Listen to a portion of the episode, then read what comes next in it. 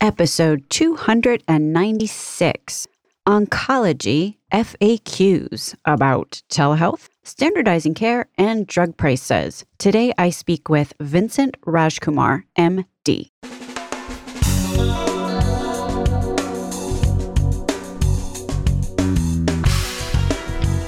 American healthcare entrepreneurs and executives you want to know. Talking. Relentlessly seeking value.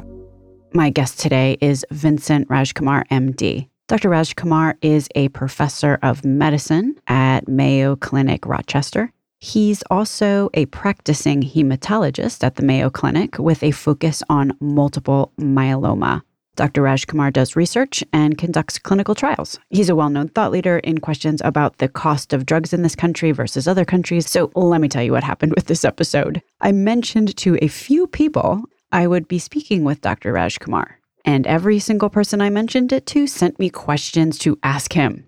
So that happened. I wound up with way too many questions. Thus, I spent my Thursday evening organizing said questions into some semblance of a logical order. Today, we talk about telehealth and oncology. We talk about standardizing treatment pathways in oncology amidst the growing complexity of said treatments and how this could potentially help community oncologists and generalists. We will wrap things up with Dr. Rajkumar's insights on the high price of oncology and other drugs. My name is Stacey Richter. This podcast is sponsored by Aventria Health Group.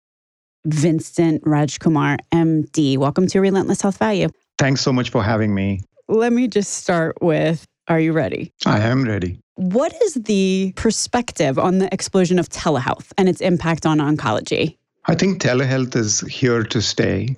I think uh, COVID greatly accelerated what was going to happen eventually anyway. But we've all understood that that there are many aspects of care in oncology as well as in rest of medicine. One is the actual delivery. How do you give the treatment to the patient, chemotherapy, medications? And that requires a face to face visit or a visit to the hospital or the clinic. But there are many other aspects of care that can be done remotely. For many, many uh, patients with cancer, the real question is what is the best treatment for my disease? What are the best tests that I need to do? How do I follow the treatment? Am I doing well? And these are questions that you can answer if you have access to good history, uh, laboratory data, and a face to face consultation with the patient either over the phone or, or by video. And you can recognize that a lot of this can be done remotely, but there are elements that need the face to face, need the travel. And in those instances, we tell them, hey, I think I, I, it's very hard for me to make this judgment call unless I actually see you. I think it's an it's going to be a very important component of healthcare delivery, and it's here to stay, and it will complement and augment what we are already doing. So you bring up something really interesting. I'm going to say an upward trend line in patients going to a center of excellence for either a second opinion or for somebody to help them determine what the best course of treatment is, but then potentially going somewhere else for the actual treatment itself. I mean, we've got employers who are selecting centers of excellence to perform this role it almost sounds like you are regarding the surge in telehealth as either aiding and abetting or at a minimum in alignment with the increase in that second opinion and or center of excellence model. Yes, absolutely. I mean, cancer has become extraordinarily complex. I mean, for every single cancer, there are far more new drugs in the last 10 years than were there, you know, in all the years prior. It is very hard as an oncologist to keep up with everything. So many, many oncologists in private practice actually appreciate the fact that they can get a quick second opinion from someone else. Patients derive a lot of comfort in knowing that someone else has looked at their story and their history and has come up with the recommendation that can be delivered closer to home.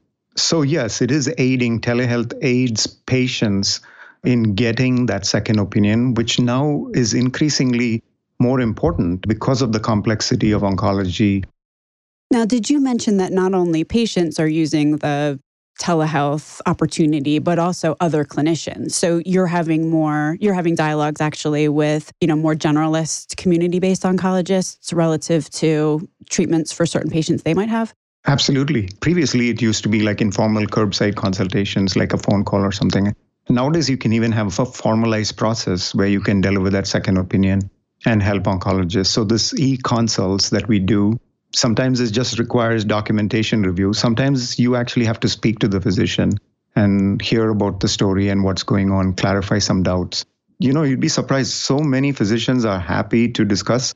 And it's not just generalists. I mean, I'm a myeloma physician. If I have a lymphoma patient, I am calling my lymphoma colleagues. Uh, let me ask you this you know just kind of given exactly what you just said the increasing complexity of cancer treatment you've got biomarkers you've got risk stratifications you've got the new therapies like you mentioned. Do you think that the average community oncologist can still be a generalist? You know do, do you think it's possible to have in a way you know community oncologists who are treating melanoma in the morning and lymphoma in the afternoon you know and or do you think that with the advent of technology it makes it more possible for most questions, the answer is pretty straightforward. What is the first line treatment for diffuse large B cell lymphoma? What, what is the first line treatment for multiple myeloma or colon cancer? These are well established. They have the resources. They don't have to be encyclopedic in their mind. They have the up to dates. They have the online resources that they can reach out to get immediate information for a rare tumor or a recurrent tumor and then if they're not satisfied, they can reach out to people and get a formal e consult or a telehealth consult. Let's just state in arguendo mm-hmm. that conflict of interest is a thing. And that obviously, you know, I did a podcast about kind of perverted incentives of buy and bill, that the more expensive a drug, the more an oncologist gets paid to deliver the drug. So there's this inherent incentive to prescribe and, and dispense the most expensive pharmaceutical products.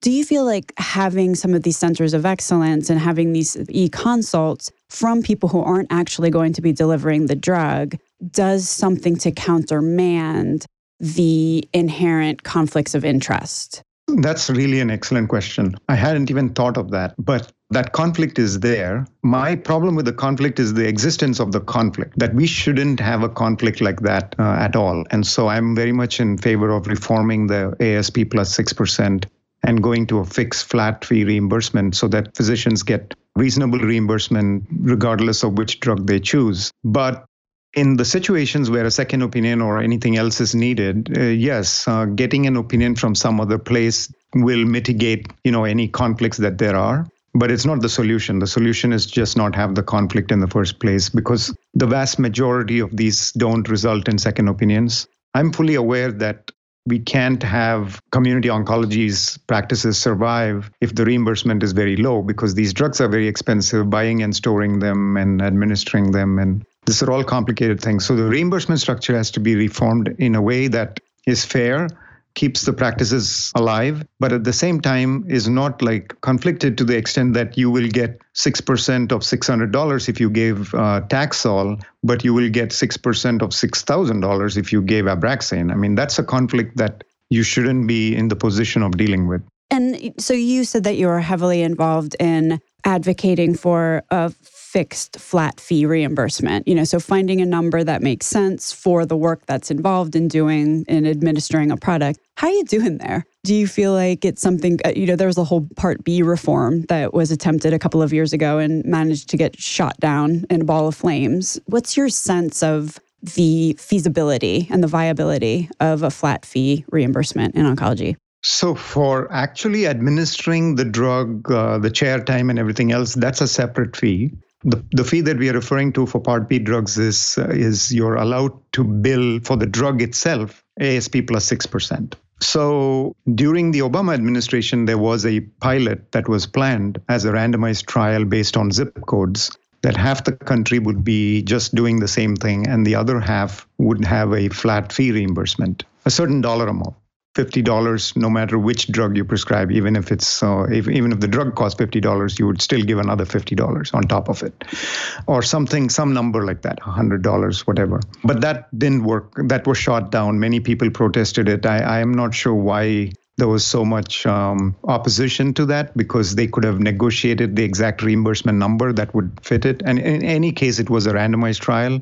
Uh, you would have found out at the end of the trial did giving a flat fee actually reduce healthcare costs? Did it actually reduce unnecessary use of expensive chemo? but we couldn't do that. And I think hopefully in the next few years that reform will happen because that conflict has to be removed. And I think many people will agree that uh, what they are opposing is unfair reimbursement, but they're okay with as long as it's a reasonable reimbursement that makes it because you know average sales price means a very very big institution can get a deep discount and for them 6% over sales price is actually 10% over sales price. And a small practice may be buying it even at higher cost than 6% over the sales average sales price. So you have to keep that in mind when you decide on what's a fair reimbursement. But I think that model would certainly work and help. Patients also will feel more assured that there is no other factor making this decision because you wouldn't know which drug is best you have to trust the oncologist. And you need to know that for sure that there is no other factor that's determining which specific drug that they're recommending for you. I'm going to switch gears and go to another listener question here.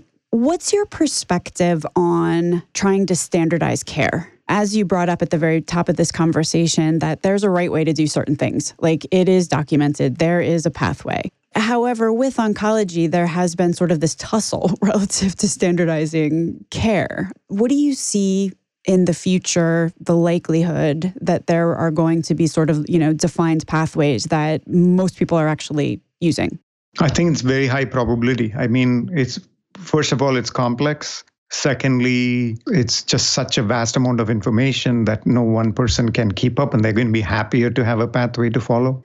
And thirdly the cost situation. You know you you want a pathway to provide the most cost effective care, the best care in the most cost effective manner possible. So I'm a very strong believer in treatment pathways, and I've advocated for having very strict guidelines. For example, if a guideline says you could use A, B, C, D, or E, then it's basically a free for all.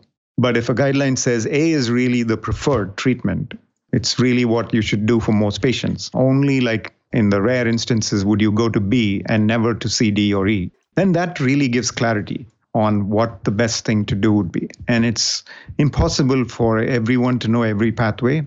So the more we integrate these pathways into the electronic medical record and say, here's the proposed pathway, most patients we see, particularly in the newly diagnosed setting, you could have a nice pathway that you can create. The more recurrences happen, it becomes more complicated to come up with a pathway that will address the patient in front of you. There, it may be important to give guidelines like, you know, these are the two or three options that you could choose.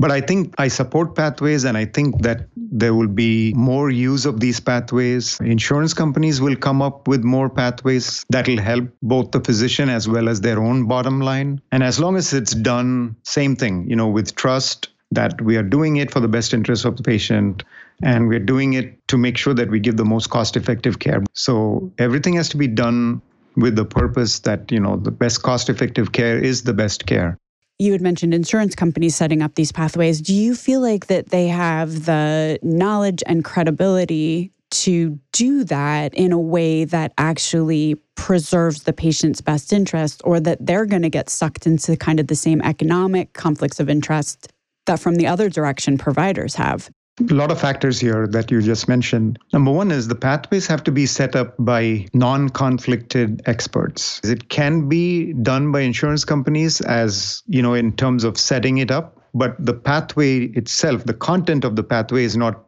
insurance company. They assemble a group of experts who don't have a stake, who don't have a conflict of interest to do that. And it can also be done outside the insurance companies by reputed organizations or high profile academic institutions which feel that they have an expertise that they can offer and then make it available for the public. Again, transparency. Just make sure everybody knows this is what we are recommending because it shouldn't be done in secret either. I do work with uh, United Healthcare on one of their, just in the last month or two, on one of their pathway committees uh, for oncology.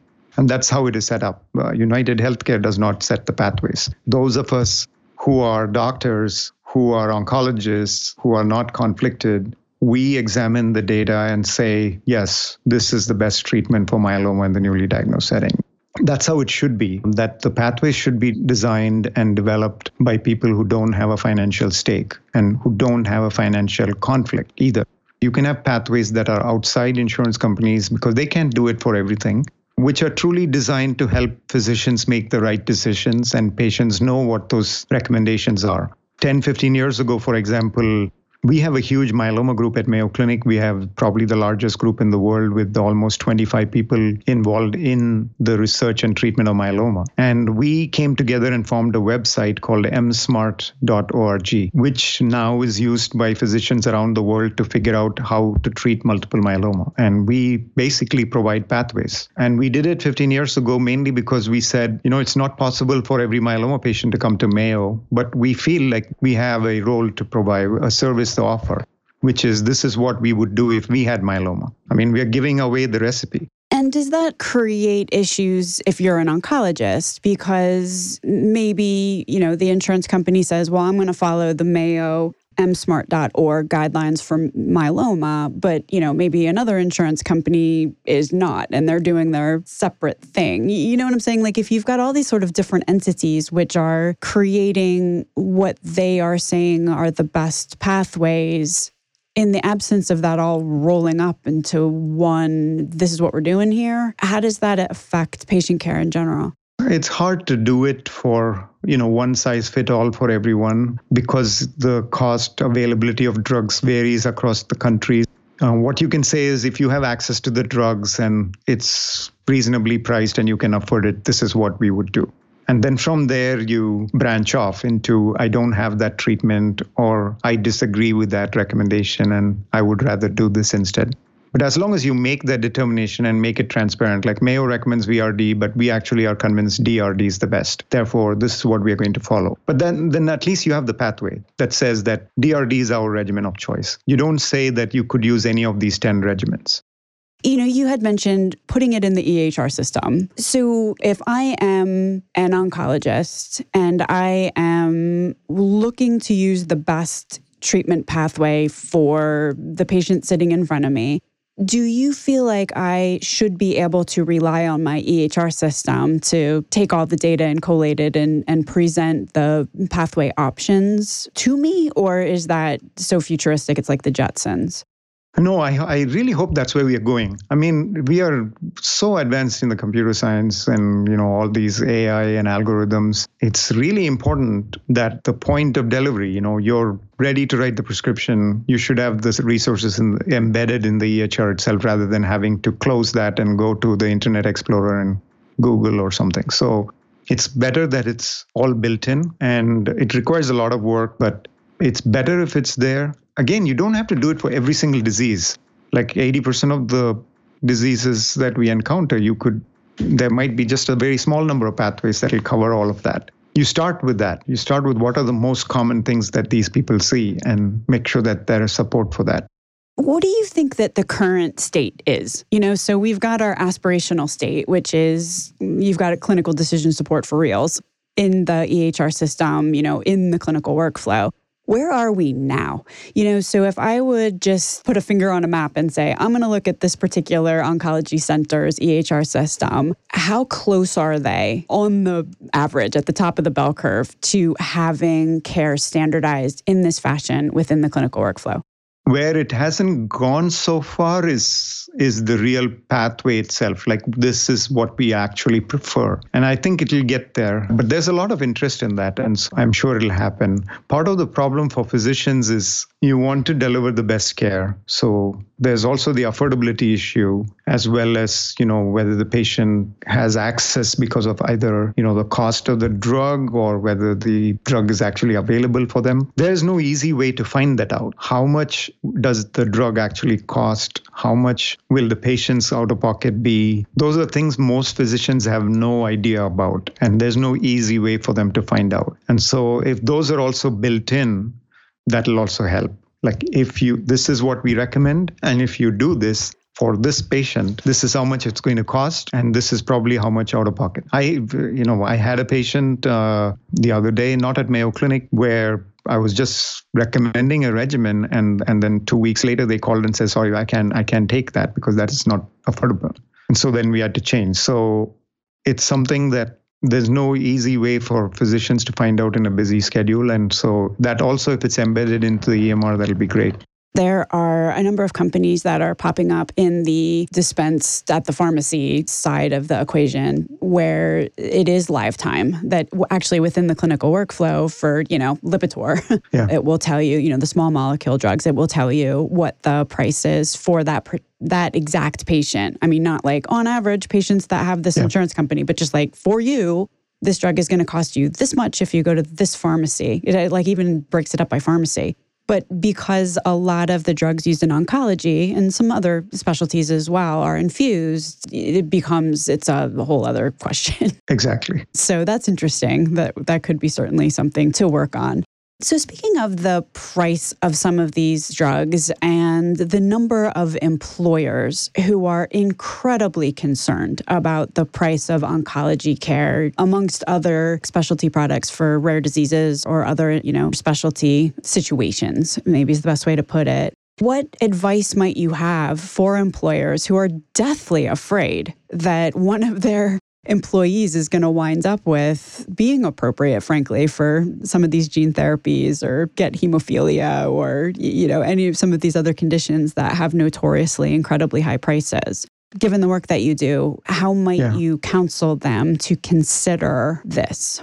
What you raise is very important because employees for the large part want to do the best for their employees. It's really helpful to them to have employees healthy and safe. And they are paying they are paying premiums and they want to make sure for the premiums I pay, my employee best better get good care. If it means like unaffordable types of drugs for everyone, then it also is not sustainable. What my advice would be like there are no allies in this fight for lower prescription drug costs. Everybody from pharmaceutical companies, PBMs, everyone seems to benefit from a high price. And so what we need is the other side where people are out there asking for reforms for lower drug prices. It's very straightforward policy changes that we need. Number one is value based pricing, which every other country has, uh, developed country. If a drug works only for one week, you cannot ask for a price that is the same as a drug that works for one year. And secondly, Medicare directly being able to negotiate for the best price, like the VA does. So if employers were to take this on and say, like, you know, we are the people paying the bills, we are the people paying the insurance companies, we need to make sure that that we are getting value for money and the prices cannot be rampantly increased as and when pharmaceutical companies want. So employers need, really need to lobby or advocate in Congress for specific policy changes. I've seen people advocating for policy changes that will help pharmaceutical companies, which is like, you know, reimburse this oral drugs the same way as you reimburse IV drugs. Well, that only helps pharma. You have to identify two or three policies that can really reduce cost for society and then lobby for that. Because otherwise, right now in our system, there's nothing stopping pharmaceutical companies from keeping on increasing the prices, as well as the opening price being very, very high. It's interesting that you are going directly to government policy changes. So I'm inferring from what you're saying that it's relatively impossible for a bunch of employers to all get together and tell a pharmaceutical company, no, we're not paying, you know, like you just put this drug, drug on the market at X price and we're not going to pay for it, you know, kind of like period. You can't do that because the problem is like this is not like a television or a car that you can say you can live without it. I mean, if somebody's got insulin dependent diabetes, they need their insulin. If there is no insulin, they're going to die. So I cannot pay for the insulin is not an option. It's the same way for cancer chemotherapy. You have a drug that will cure cancer or prolong life by 10 years. You can't say, like, I won't. You have to realize the unevenness of the playing field and say that if some, if I have monopoly on a product and I am allowed to set the price no matter how high it is and you just have to go by whatever I feel like. And not only will I set the price high but I will also increase it every time I feel like it. And there's nothing legal to stop me from doing that which is the current state.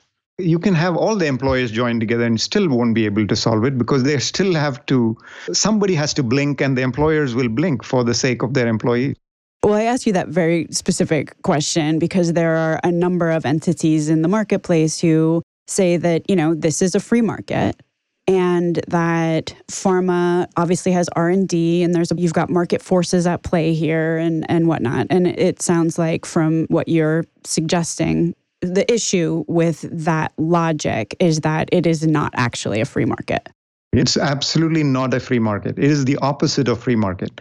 Free market works like automobiles or televisions. I still marvel that I can buy a, a 4K projector for $4,000 and it delivers the most incredible picture. And $4,000 won't even get me half a pill of some of the drugs that I prescribe. The difference is that free market means the buyer and seller can negotiate. And there's an alternative. If I don't like your product, I can live without it, or I can buy another product that does the same thing. Pharmaceutical companies' products are not like that. You're giving them prolonged patent protection, 12, 15 years, which they can then continue to prolong and there's no competition. Many, many cancer drugs are not curative. So if you take one drug, if let's say there are five drugs for myeloma, it doesn't mean that there is no monopoly because a patient needs all of those five drugs. You cannot say I'll I'll use the one and then when that doesn't work, I won't use the remaining four. So each drug is a monopoly. Monopoly is never a free market, and unregulated monopoly is the problem. And all you need is just very simple leveling of the playing field. You put in a lot of effort you did r&d you developed a great drug it prolongs life by one year. Let's all agree that for every year of life prolonged we'll give you 150000 but suppose you develop a drug and it gives only one month improvement please don't ask me for $150000 a year just ask me for something lower and so some negotiation there's no hard rule, and that will level the playing field, recognizing this is not a free market. This is definitely not a free market. Otherwise, we wouldn't have to have this discussion because, you know, the generic drug industry, that's a free market for most generic drugs. And that's why you can go to Costco and buy a whole bucket of Tylenol for five bucks or something. So the issue is not that the reason why patient prices are unaffordable is not because of subpar insurance coverage. It very much could be driven by the fact that the prices themselves are just too high. Yeah, and just to clarify also, I think the I want to make sure everybody understands the price is high, but it's not high just because only the pharma companies are to blame. It's the whole supply chain. Everybody benefits from a high drug price. So everybody's taking their share pharma charges 300 for insulin but i don't know maybe $75 goes to the pbm so some some other money goes to the wholesaler and something might go to the pharmacy. So it's not like pharma is doing this but the system's helping everyone so nobody's willing to change it. There's been a whole discussion about what the net versus gross is. Yeah. So let me ask you this. Obviously, there was an executive order recently that said that we are going to have a baseline for Medicare pricing, that we're going to look at other industrialized nations. And, and for example, the US would have saved $38 billion last year if, if Medicare paid the same as Australia pays for drugs. The one thing that I heard that is going to be the repercussion of that is that for example, pharma just stops selling drugs to Australia. That there is so much money to be made at this juncture in the United States that they would actually preserve their profit margin by just not selling drugs to any other country. Therefore, you get rid of the baseline and continue what you're doing in the United States. What do you think of that and or this whole most favored nation strategy? Idea was proposed, I think, by Peter Bach first, and I support it because I understand in the current climate it's impossible to repeal the Medicare cannot negotiate piece of the law. So until that, this is a bypass around that, so that you can still get a negotiated price even without directly negotiating. In terms of what pharma's response would be, number one, I don't think that negotiating for prices or having reference prices will reduce the number of innovative drugs. It might reduce some marginal drugs from getting onto the market because they would see that there's really no value in pursuing that. But for the real blockbusters, the real drugs that provide value, the, there's real money to be made on innovation. The second point is that the fear that pharma won't sell to Australia is the current situation, actually not because of the reference price. It's because of the absence of the reference price. And let me explain because I've written about this. The fact that the US is a large market where you, pharma does not have to negotiate but can set the price lowers the ability of other countries to effectively negotiate with pharma because pharma will walk away. And they have walked away. I know that in myeloma and other things where I have written a paper with a person who was previously the head of the health authorities of France. Pharma will walk away because they know that if I walk away from France, whatever profit I might have made there, I can just make it by ad- increasing the price in the US. So the fact that the US doesn't negotiate is what puts other countries at a disadvantage. If the US decides to negotiate or go to reference pricing, then this walking away is going to be unlikely because what are you going to walk away from? Everywhere you turn, it's the same thing. You have to negotiate. There was a couple of instances where that actually was the case. Like I'm thinking of cystic fibrosis. They refused to sell to Canada because they had they came to an impasse. Patients need to understand because pharma has got a very loud voice in the sense that they can advertise on television, whereas I cannot. Most of us don't have that kind of money. So it's very easy for them to say they're putting a price on your life by saying that your life is not worth more than a 100,000 or something. But the message that we have to keep telling people is when you do value based pricing, you're not putting a price on anybody's life. You're only putting a price on what that drug is worth and you're telling pharma, please don't sell us a drug that is not worth this much money. And that's just what we do for everything. And when we do that, we have more more money to pay for other things that pay, that will keep our population healthy. Is there anything, just kind of given everything that we've talked about, and we have talked about a lot of topics today, is there anything that I neglected to ask you that you think is a really important point to make?